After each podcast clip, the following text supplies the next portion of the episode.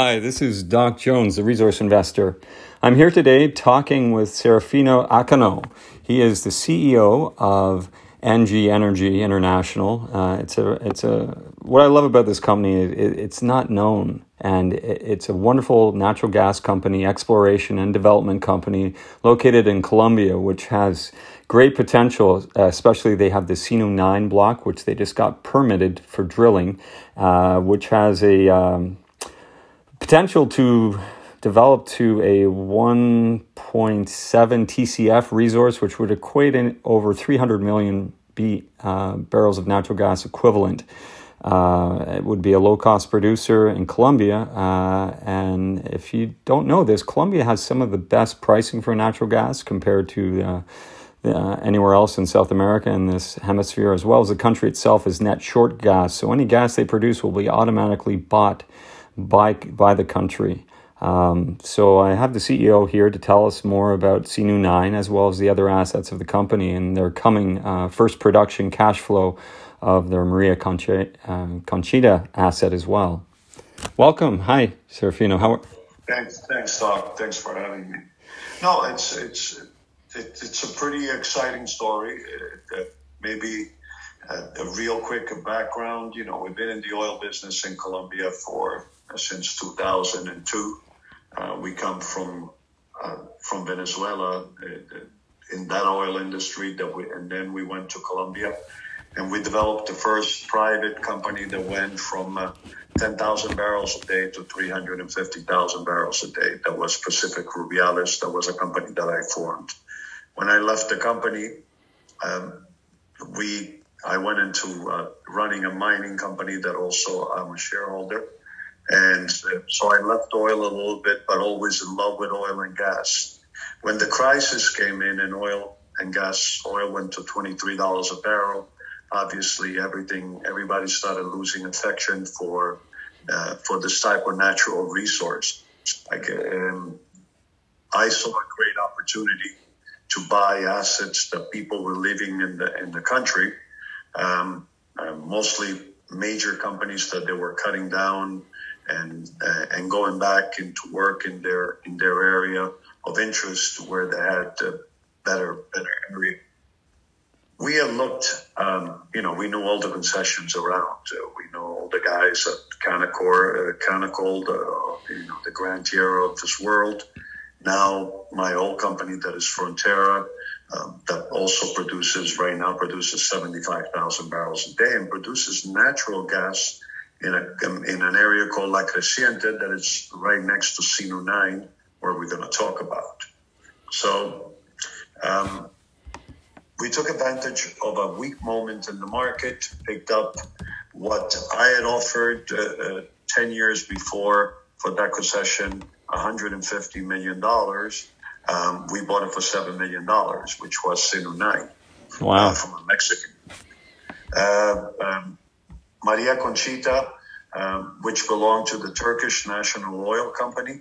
They have spent over $50 million in this concession. We picked it up for $6 million with an area that that has corner to corner 3D seismic. And what was important about these concessions, CNU-9, particularly, and Maria Conchita, they were in brown fields. They were producing fields that were shut down. And I'll give you a little background. CNU-9 was drilled in the 80s. They put one drill hole to look for natural gas. And they put 6 slim holes on the west side of the concession for looking for oil. On the slim hole, they found oil with 37 degrees, but there were slim holes. There were test holes. Mm-hmm. Very low pressure oil, so at the time, very expensive to develop. But then they were looking for oil on the east side of the concession. They drilled one well looking for oil, and what they found was natural gas, with the exception that in the 1980s, nobody wanted natural gas. Yeah. Because there was no infrastructure or anything. So they shut it down. It produced for 30 days 10 million cubic feet of gas a day, and then they shut it down. Wow. And So we knew that there was gas in the area. In the 2014, Canacol came in right next to this property and drilled one of the most successful wells. But before that, on the northern part of the deposit, the field La Creciente was the first field that was drilled by my old company, Pacific Rubiales. La Creciente was drilled, and it was a wildcat because there was no gas production in that area.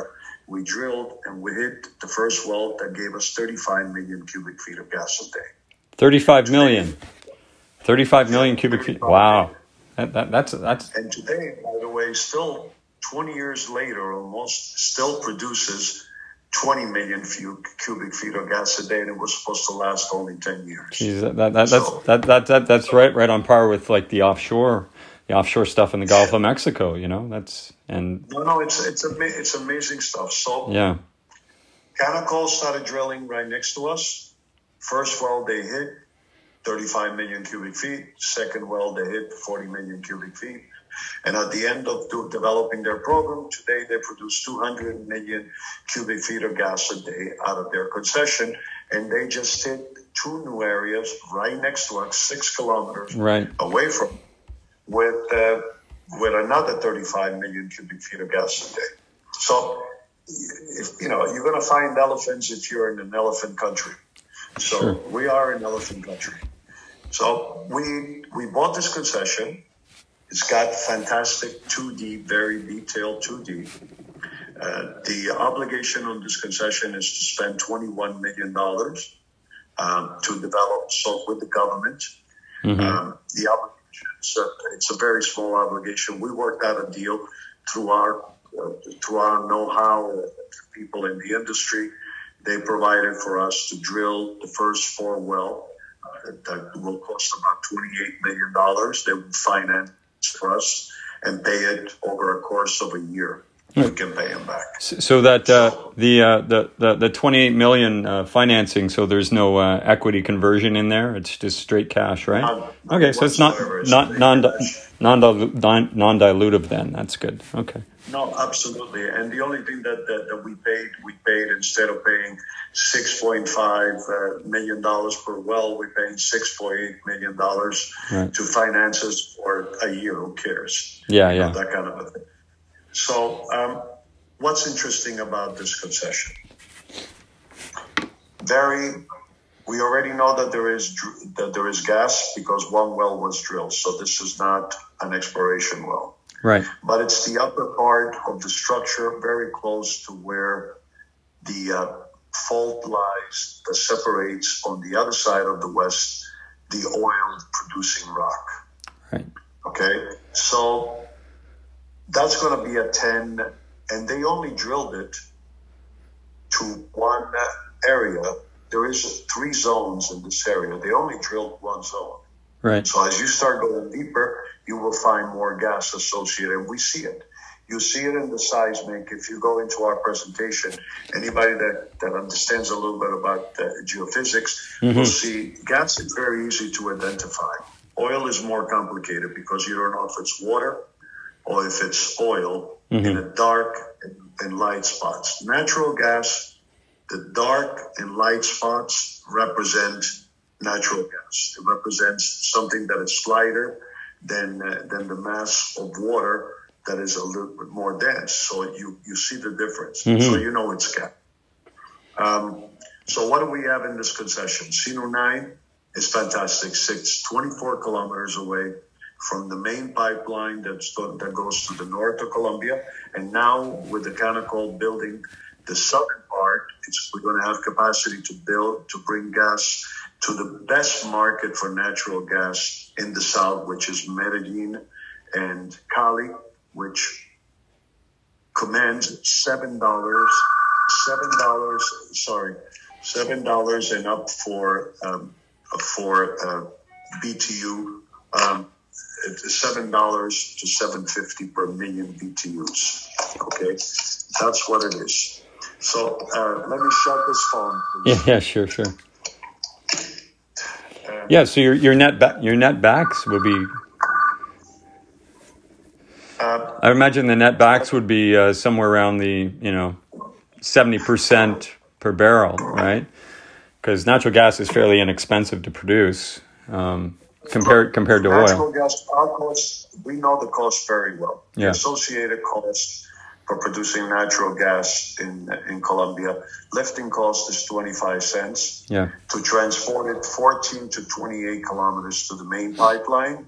And by the way, we sell our gas at the wellhead, or we sell it at the point of the main pipeline. So figure 14 kilometers, it costs about $1 per million BTUs, mm-hmm. the clean and the thing. So when you're talking about all in with marketing, put down $1.50 to $2 per million BTU. Mm-hmm. So you net back $5 before taxes. Yeah, that's great. It's huge. Yeah, like $30 a BOE, like that's... Yeah. It's huge. Yeah. Plus, you're operating operating in Colombia, which is, as far as your overheads, is going to be quite lower because you'll be paying in local currency for those fixed costs, right? So it's 100% local currency, and the currency devalues at a rate of about 15 to 20% a year. Yeah. So, so it's. There is no way that you're going to lose producing natural gas. So the exciting part of going south is that when we started doing the work on this thing, independent people started looking at the potential for natural gas, looking at the seismic, looking at taking in consideration the well that was done, that it's called Achiso, the Achiso well. 10 million cubic feet of gas a day. Just the Achiso in area of influence gives us close to 70 BCFs of gas. Yeah. Okay, 70. But the whole area of the gas producing area, we've been assigned in all levels of from 2P all the way to unrisked, P80, P90, P50s, and everything in there. It's 1.7 TCF of gas. That's 1.7 trillion cubic feet of gas over there. Yeah. So it's an amazing amount. So just to do a little mathematics, it's about 300 million barrels, and if you're going to net back $30 a barrel, 300 million times 30, that's 9 billion, 9 billion in net back. Yeah. Not bad. Before taxes, $9 billion worth of oil. No. That's not bad for a $7 million investment. That's, absolutely. Yeah, I'm glad they turned you down for $110 million when you tried to buy it a few decades ago. I'll tell you another story when we have more time of the other concessions. Yeah, sure. What we had paid originally. So... what does it mean for us, this thing? This is fantastic. It's easygoing. All infrastructure in place. We have to build 24 kilometers of infrastructure. We can build it in 6 months or less. Mm-hmm. On a 6-inch pipeline, the only permits that you need, it's rights of way. You don't need a special environmental permit to transport a 6-inch pipeline. So that's, with a 6-inch pipeline, I can transport 200 million cubic feet of gas a day. Easily. Yeah. Without any problem. So we got a market in the south and in the north that will pay $7.50 per million BTUs, up to $7.50 right now with the market as it stands. The infrastructure's got lots of capacity in the north. It's got close to 400 million cubic feet of gas a day in capacity. In the south, it's going to have 300 million. And if you connect it with the central part to go to Colombia, that brings you to the east part of Colombia, you have another 400 million cubic feet of gas in transportation.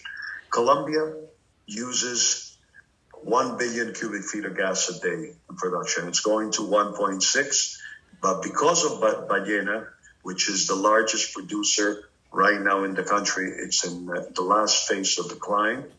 It's going to have a shortage of 600 million cubic feet of gas a day starting 2026. Yeah, Colombia does. Colombia, they don't have any import capacity, do they?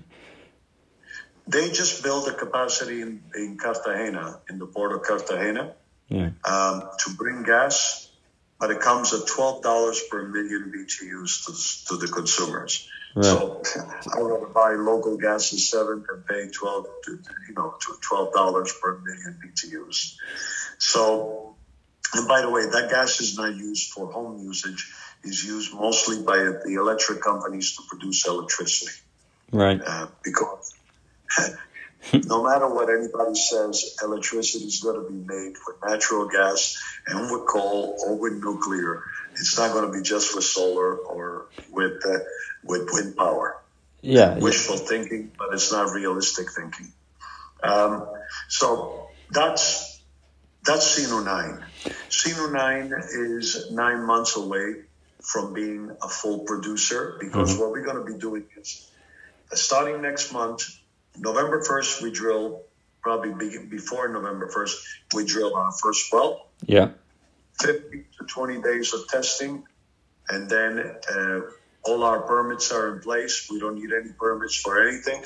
Then decide the route that we want to take. Do we want to go north? Do we want to go south with our first gas to deliver? And then we start laying 24 kilometers of pipeline that's going to connect us to the main pipeline, and we start delivering gas, I would say by February of next year, we're going to be delivering gas to our clients on CNU-9. So, okay? So the cash flow from, let's say that CNU-9, it comes in as expected, that first well. So would the cash flow that arrives from that be enough to put the company in position to be self-funded for the development? More than enough. Good. More than enough. Good. If we hit what we believe that we're going to hit, which is going to be between 35 and 40 million cubic feet of gas, 70% net to us, it's about, figure 20 on a 40 million, it's about 30 million, 28 million, but round it up to 30 million cubic feet of gas a day.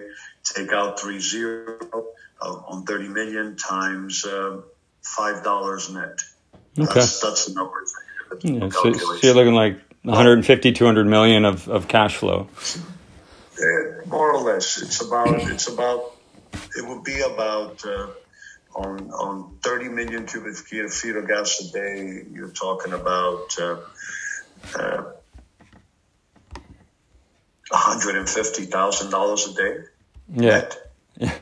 And Your current market cap is 121 million Canadian. So I know. Yeah. Unfortunately, there's a lot of these things that are weird these days in markets.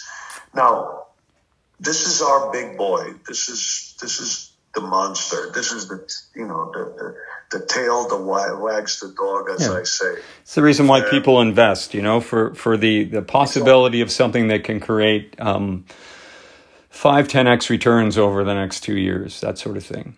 And the company, you want to take a look at the company. We are a mirror image of what Canacol is today in production. Yeah. It's over 200 million cubic feet. What a big difference. Yeah, you have the possibility of having more reserves, right? Tons more on the west side, and having potential for light crude on the west side. Right. And so Maria Conchita on the other side of Colombia, fantastic concession. It was owned by Texaco in the 70s and 80s. Mm-hmm. They drilled 5 wells in this area. They were looking for oil again. The guys that were looking for oil probably got fired at the time, because if you found natural gas, they fired you. They drilled the first well. It hit 11 million cubic feet of gas. They drilled the second well. It hit 6 million cubic feet of gas. So they stopped on the first formation. And when they hit gas and they said, stop, let's go to the next one. They did 6 wells. And out of the 6 wells, 4 wells gave natural gas. Then the Turks came in.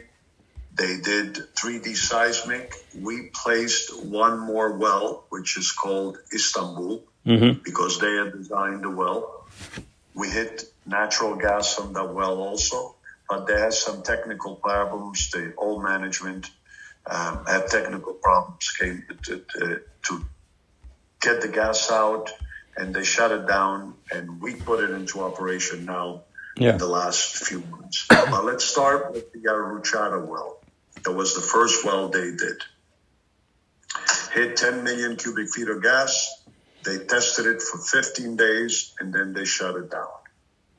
We went in, re-drilled the well, and we had to re-drill it and fix it because we had an emergency.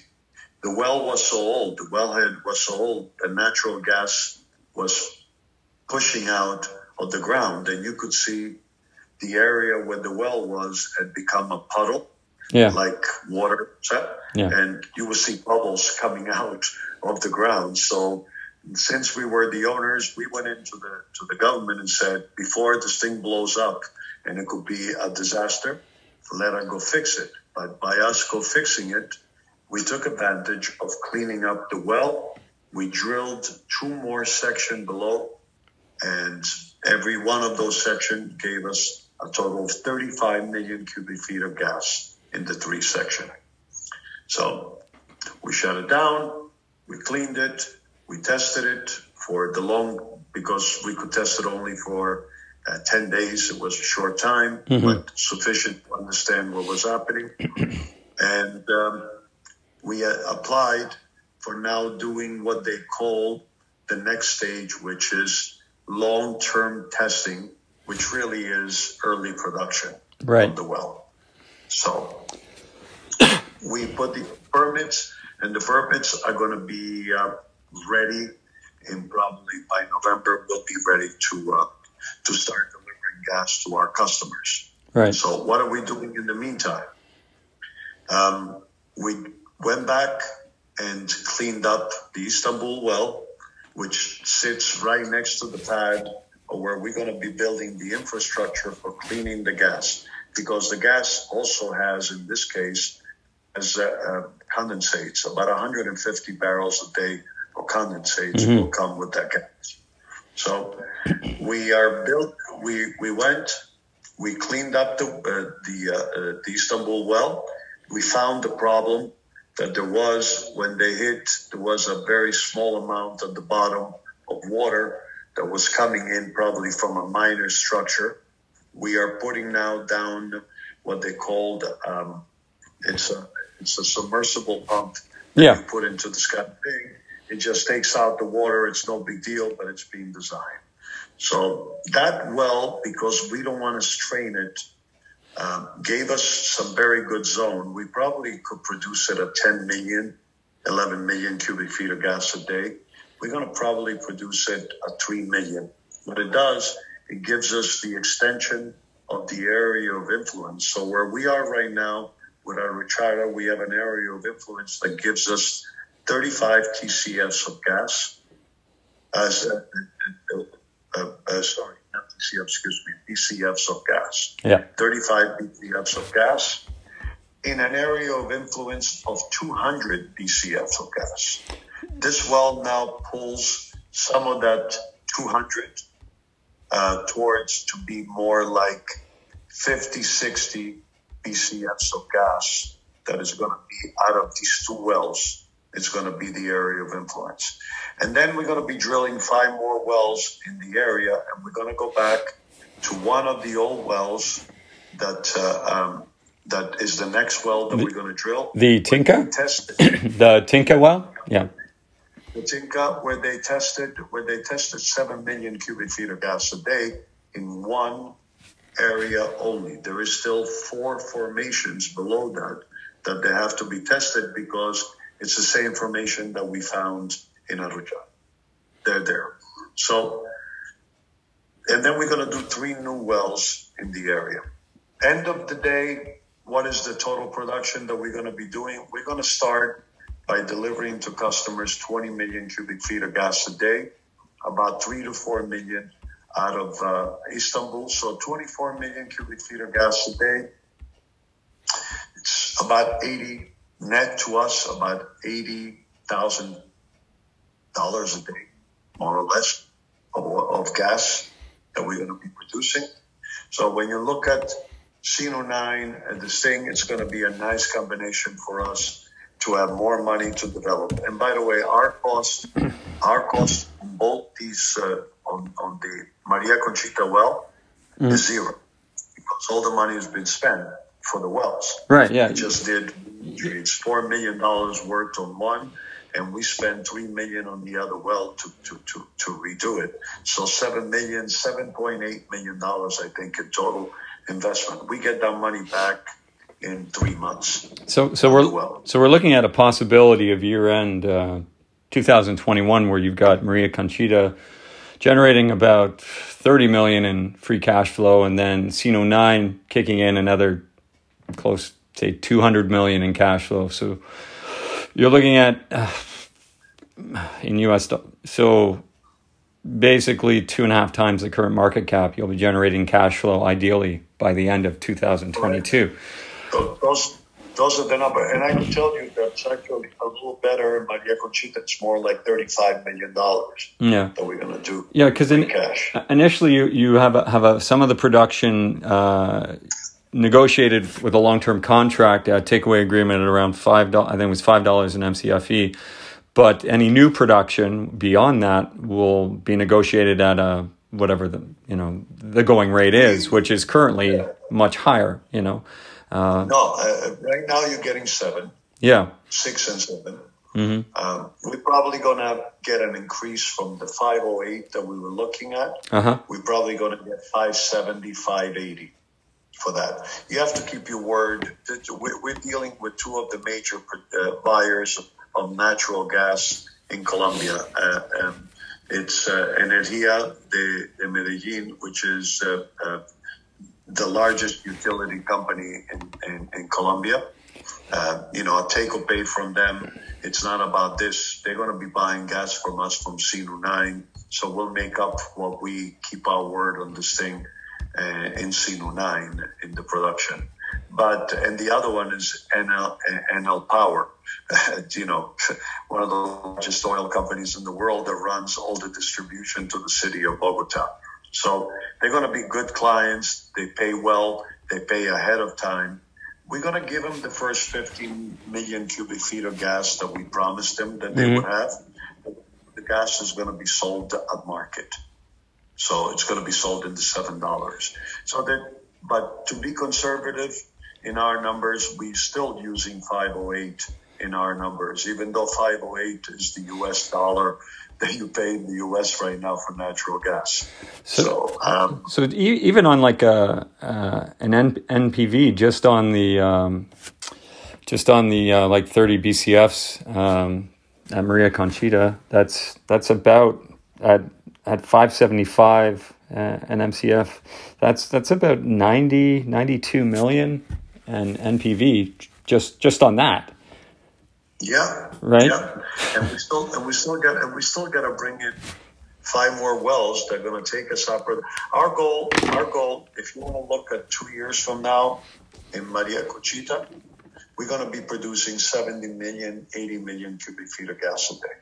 So that's going to be our number. So I guess it would behoove me not to ask you because I think a lot of people don't understand what it's like to operate in Colombia. Like you've been very successful there. Like, what in your opinion are the misconceptions out there about operating in Colombia? Yeah. You know something that a lot of people have been watching because of this epidemic, especially lately. You've seen strikes and you've seen people. The young people doing revolt and they want changes, and it's the typical thing that happens in situations that you've been locked up for 1.5 years. It's been in the U.S. It's been everywhere that everybody's just fed up with this thing. Yeah, Colombia is a good place to work with, and I try to explain to people what Colombia is. So I live in Colombia. Yeah, my family's in Colombia. I lived in Colombia since 2003, and I wouldn't live anywhere else. Obviously, I like to travel. I like to do many things, but Colombia is home. It's a stable country.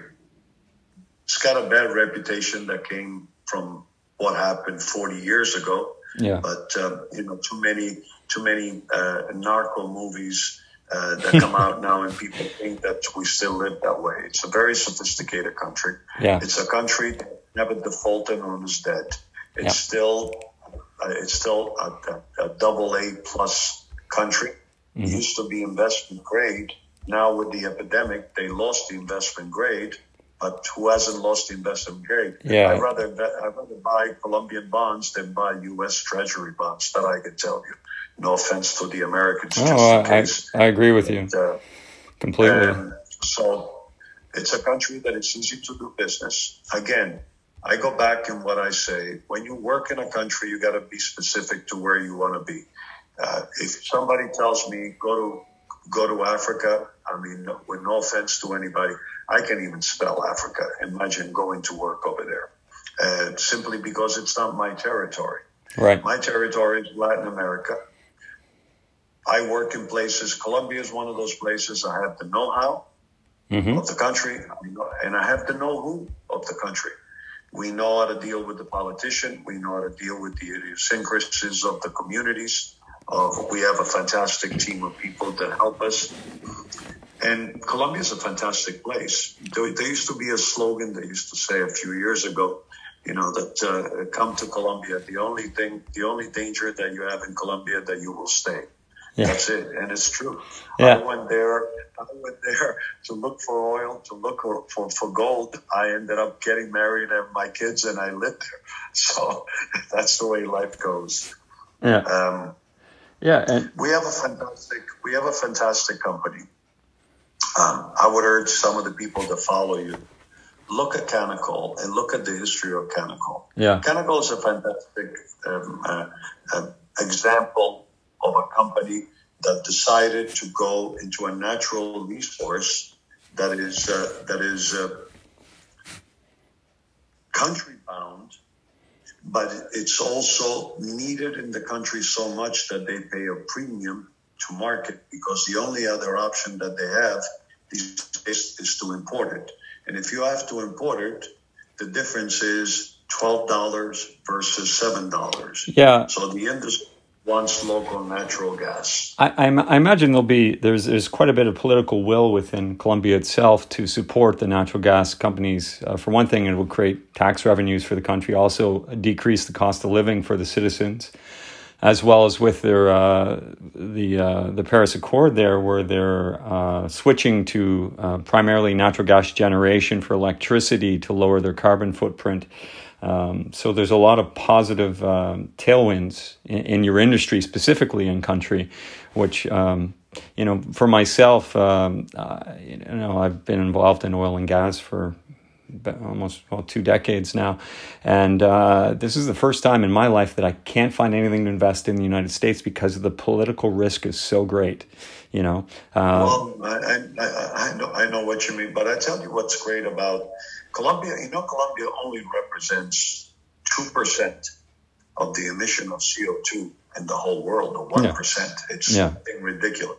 Yeah. But natural gas, and one of the reasons is because Colombia is huge in hydro. Sure, Colombia is huge in hydro, but Colombia is also is huge in natural gas. Our second largest production of gas in Colombia is made with natural gas. We don't use coal. We sell coal in Colombia, but we don't use coal. So that's the interesting part of Colombia. So we produce electricity from hydro. Natural gas is the second largest, and then is a little bit of diesel, but not much, and now some solar.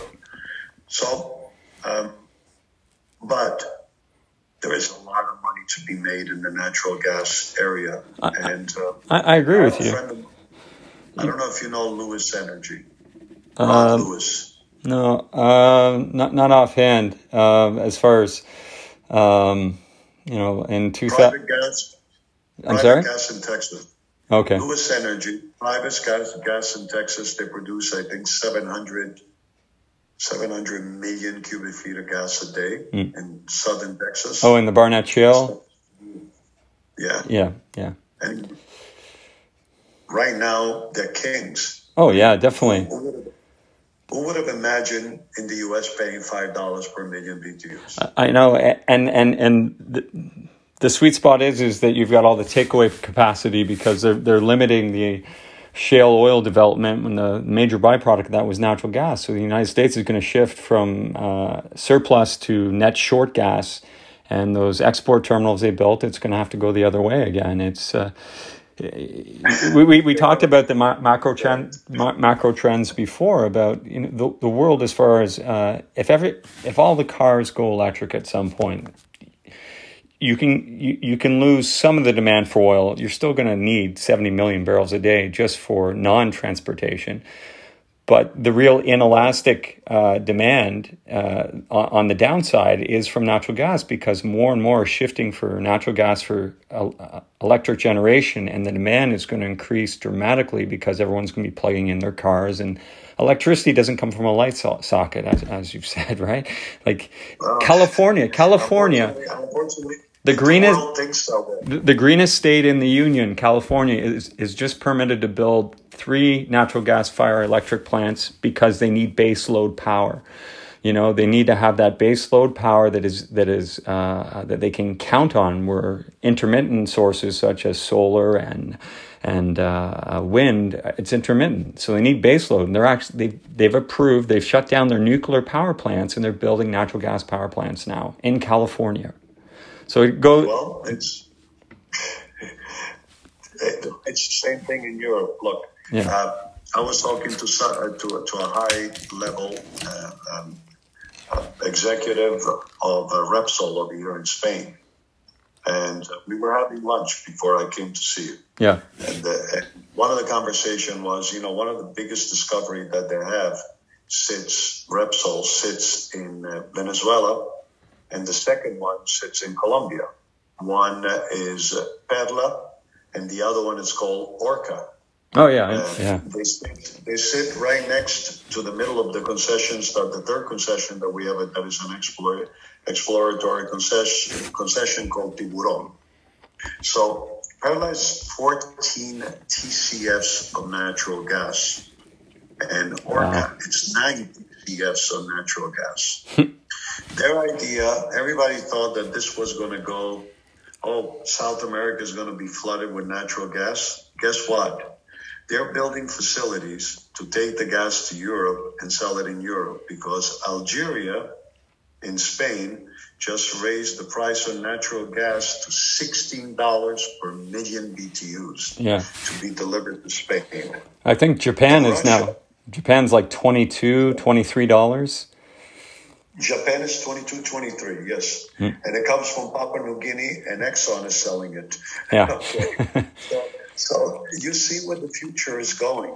And everybody that wants to be green, and everybody that is talking about everything that I hear, the most incredible thing that I hear, I had a conversation with a guy that said to me, we had floods in Italy that destroyed crops, and they did this.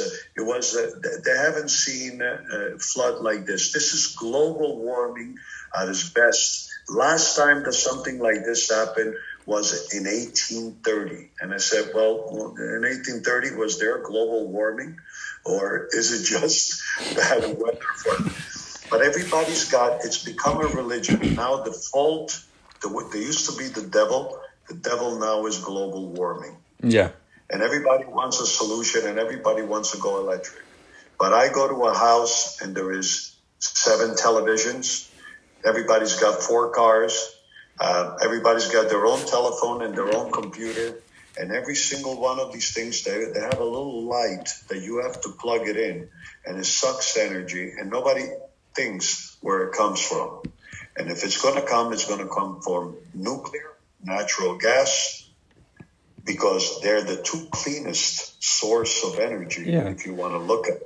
you know, you and I talked before. We both agree that the environment's a very important thing to protect, and you and I are both for a future world that is much cleaner, more efficient with the resources that they have. But we are also bound by the laws of physics, and for the amount of energy that's demanded globally and the increases that are coming, and until there is a solution that has not been discovered yet and that can be implemented on a global scale, you know, then you're going to end with nuclear and natural gas. There isn't anything else. Yeah, everybody's coming to me and saying, well, it's going to be hydrogen. And I say, and I tell you what's going to happen with hydrogen. You're going to go to the Great Lakes in Canada, and you're going to put 6 facilities to take out water and convert it into hydrogen. You're going to take the H, and then you're going to create oxygen. And the next thing it's going to be, the atmosphere is only 10%, I believe, oxygen. The rest is all sorts of gases. So you're going to be pumping out now oxygen into the atmosphere, which is going to have some scientist is going to say that it's terrible for the world, and it's terrible for the water because you're taking now water that has been created and it's going to be made into energy.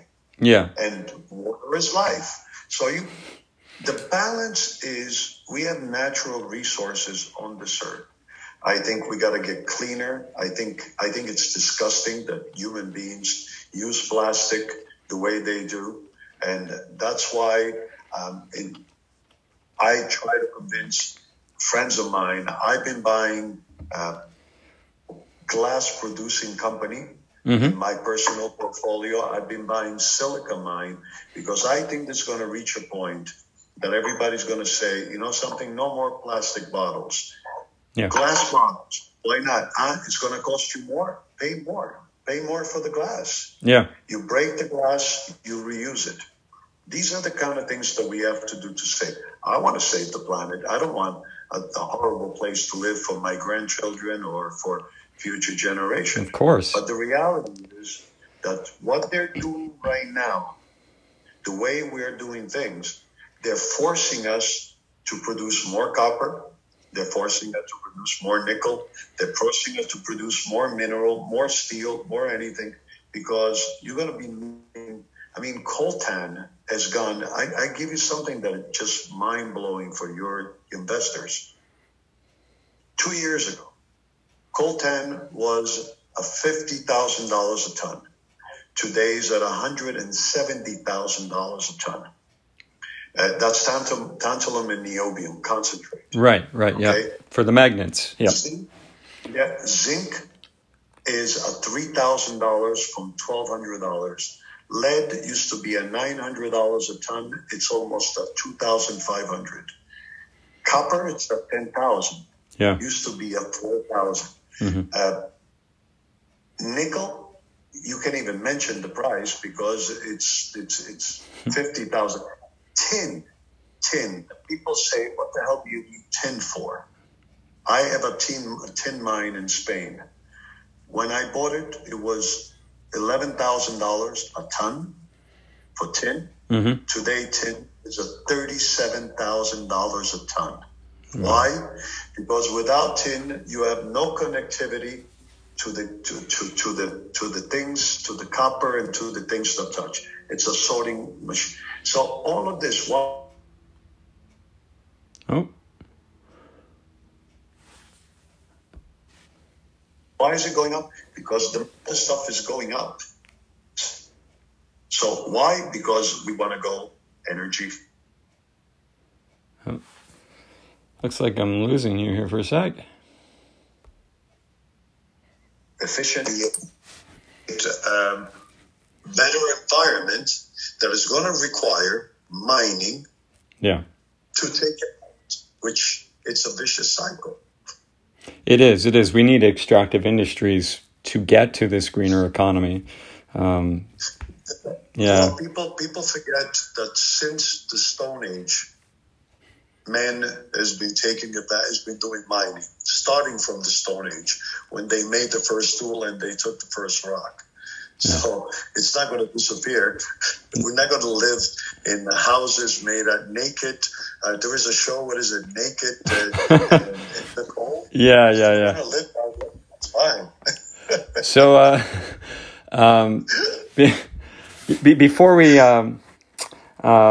we wrap up here, I guess, you know, it's an compelling investment. Like I've been an investor in the company for, I don't know, seven, 8 months now.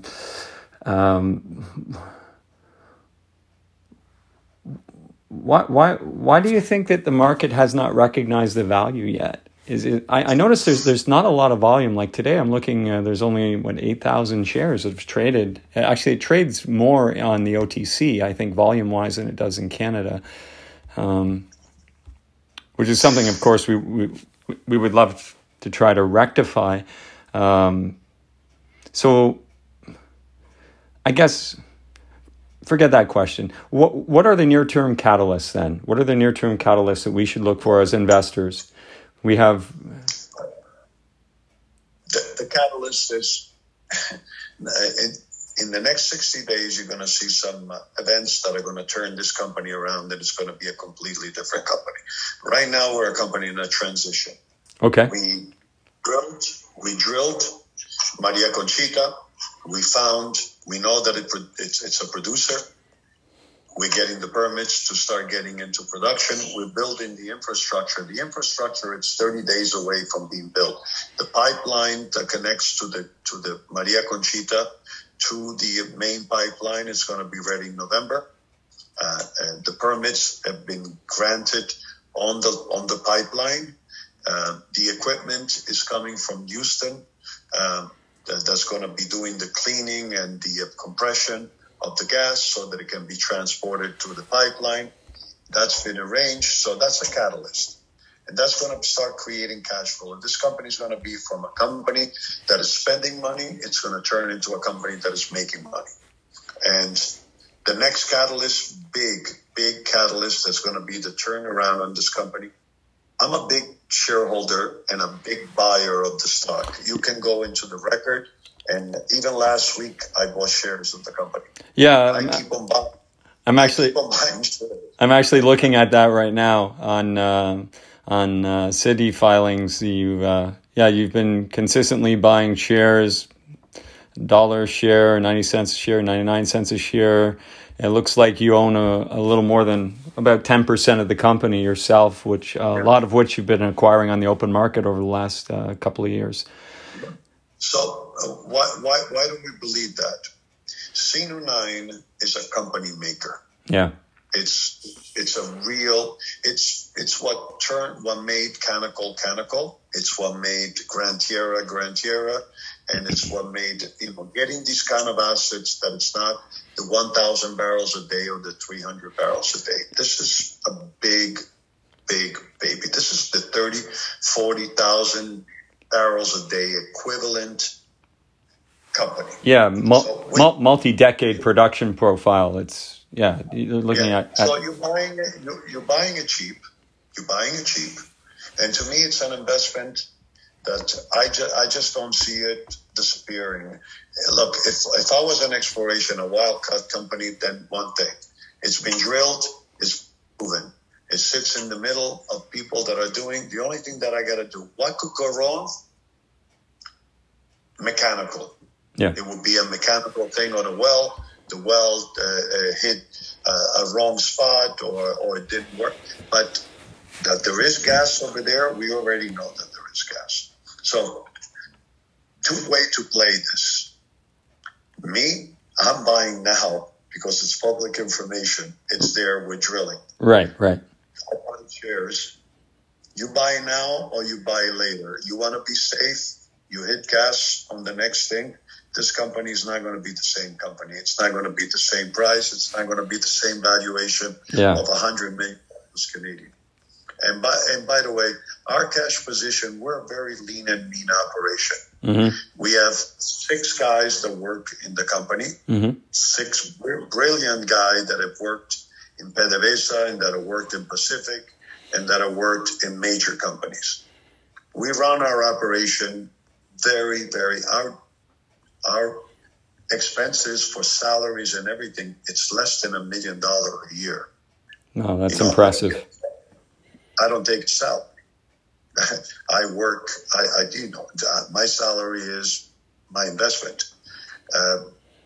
So where is the thing? We sit with it right now with about $5 million sitting as a guarantee to drill the CNU-9 well with the government. Mm-hmm. That's going to be released the moment that we drill the first well. That comes out as a security. We have about $3.5 million in cash in the bank, but we don't spend money. We don't waste money. And like I said, we have I'm the CEO. I have a CFO. I have a COO, and I have a chairman of the company. And then the rest is all consultants. You tell me what I gotta do here. What it was you work? You work for a week. Fantastic. Here's your week pay. See you later. I don't have to have you working on staff and playing solitaire when there is nothing to do or anything like that. So then I guess it's correct to assume we shouldn't expect to see some kind of large financing prior to the results of CNU-9. Not at these prices. Right. I can tell you. Yeah, because I I think that may have been something that had kept people keep the stock price suppressed as it was compared to the potential of, you know, like we ran the numbers before. You're trading at 30% of the future free cash flow of year-end 2022, you know, or... So that's why, look, we were trading, I think the highest that we got was 175 or 180 or something like that. Yeah. And that's when we had no results. So sometimes I don't understand the market. Yeah. So. Yeah, I know. Natural gas prices were like 250 then. Exactly. So I think that the storage guys like you that are very savvy and understand that these are the kind of opportunity. Yeah. When I did just on a closing thing, when we started Pacific Rubiales Energy was called it was called Pacific something, and it was only natural gas, and then we married it with oil, with heavy oil, because heavy oil had become a big thing in Colombia. Yeah. So we did our first financing at 35 cents a share. Okay. A year later, the stock was at $7. 4 years later was at $35 a share. Yeah. So the great thing about natural gas, or different than gold, that once you hit oil or once you hit gas and you become a producer, it's just a printing machine. Yeah, you don't need big operation. You don't have a big G&A. You don't have anything. The facility is built. 5 guys will run the facilities on 8-hour shift. They run $250 million a year facilities run by 10 guys. Yeah, it's incredible. You'll get a kick out of this. There's a headline: European gas has hit another historic high, exceeding $960 per 1,000 cubic meters. That's amazing. Yeah, it's the beginning of a cycle. And by the way, no offending the dollar or anything, it just shows you that money isn't worth much because everything is going up. Inflation is coming in. Yeah, and plus the reason why I got involved in natural gas is fundamentally with the restrictions on oil production in the United States and some places in Canada, the North Sea, you're not going to get the byproduct of natural gas that used to keep the market suppressed. And like you said, people forget that natural gas used to be 12, 13. I remember, was it in the 80s when it was like got up to $21 in the U.S., something like that during hurricane season? Well, the Enron, do you remember when Enron was controlling it? Yeah. Enron was controlling the price. They were manipulating the prices of natural gas because they controlled all the futures. Yeah, and on a 6-to-1 basis, it used to be natural gas traded at a premium to oil, you know. Yeah. And I think we're heading back there, you know. So it's a really compelling company, and as a shareholder, I'm on your side and all that. Just one thing to clear up, because sometimes people assume that I'm being paid by the company to do this or anything. Does the company and myself have any kind of economic relationship? None whatsoever. Right. I'm just a shareholder who cares. That's all. You're a shareholder. You're my boss. You're my boss. That's right. Well, I must be pretty shrewd. We'll have lots of economic gain, but it's going to be from the shares you bought. Yes. I tell you what, I'm tired of paying you nothing as CEO. Why don't you give yourself a salary after CNU-9 comes in? Don't worry about it. We'll be fine. Yeah. But seriously, for the people who are listening, these are the type of companies that I get involved with is because it's the management team that most of the managers of the companies that I deal with, they either take below average salary, no salary. Some of them at times have forgone salary and funded the companies themselves. Like Serafino, for example, little to no salary running this company. He gets paid only by the performance of the company itself, by them executing on a plan of development that creates shareholder value, period. And that's what you want. Something that over years is going to grow 5, 10, 20x and provide that kind of generational wealth that we all aspire to obtain through making an investment, not trading. I've never been a trader or day trader or any of that. You find a good company and you just stick with it and let the story unfold and ignore the day-to-day noise, because value is being created. You know, the thing about this, my own theory on this is that the companies outside of the continental North America are going to become acquisition targets for the majors as they've divested from the United States. The demand for oil and natural gas is not going away, especially natural gas over the long term. So that's the thesis. And this company was going to enter cash flowing with little to no debt. And so they'll either be, the company will grow by acquiring other assets, I imagine, or we'll start paying a healthy dividend. But that's in the future. That'll be something that management will work out. But the point is that they're not going to be crushed under all this massive leverage, because the cash flows from operations are going to fund the future development. And they have a production profile that, if executed, will provide decades of stable production in a jurisdiction which pays a premium and is net short gas. So that's the thesis. No, you're absolutely right. Yeah. Well, Doc, It's been a pleasure talking with you. It's the first time we've met. Pleasure with you.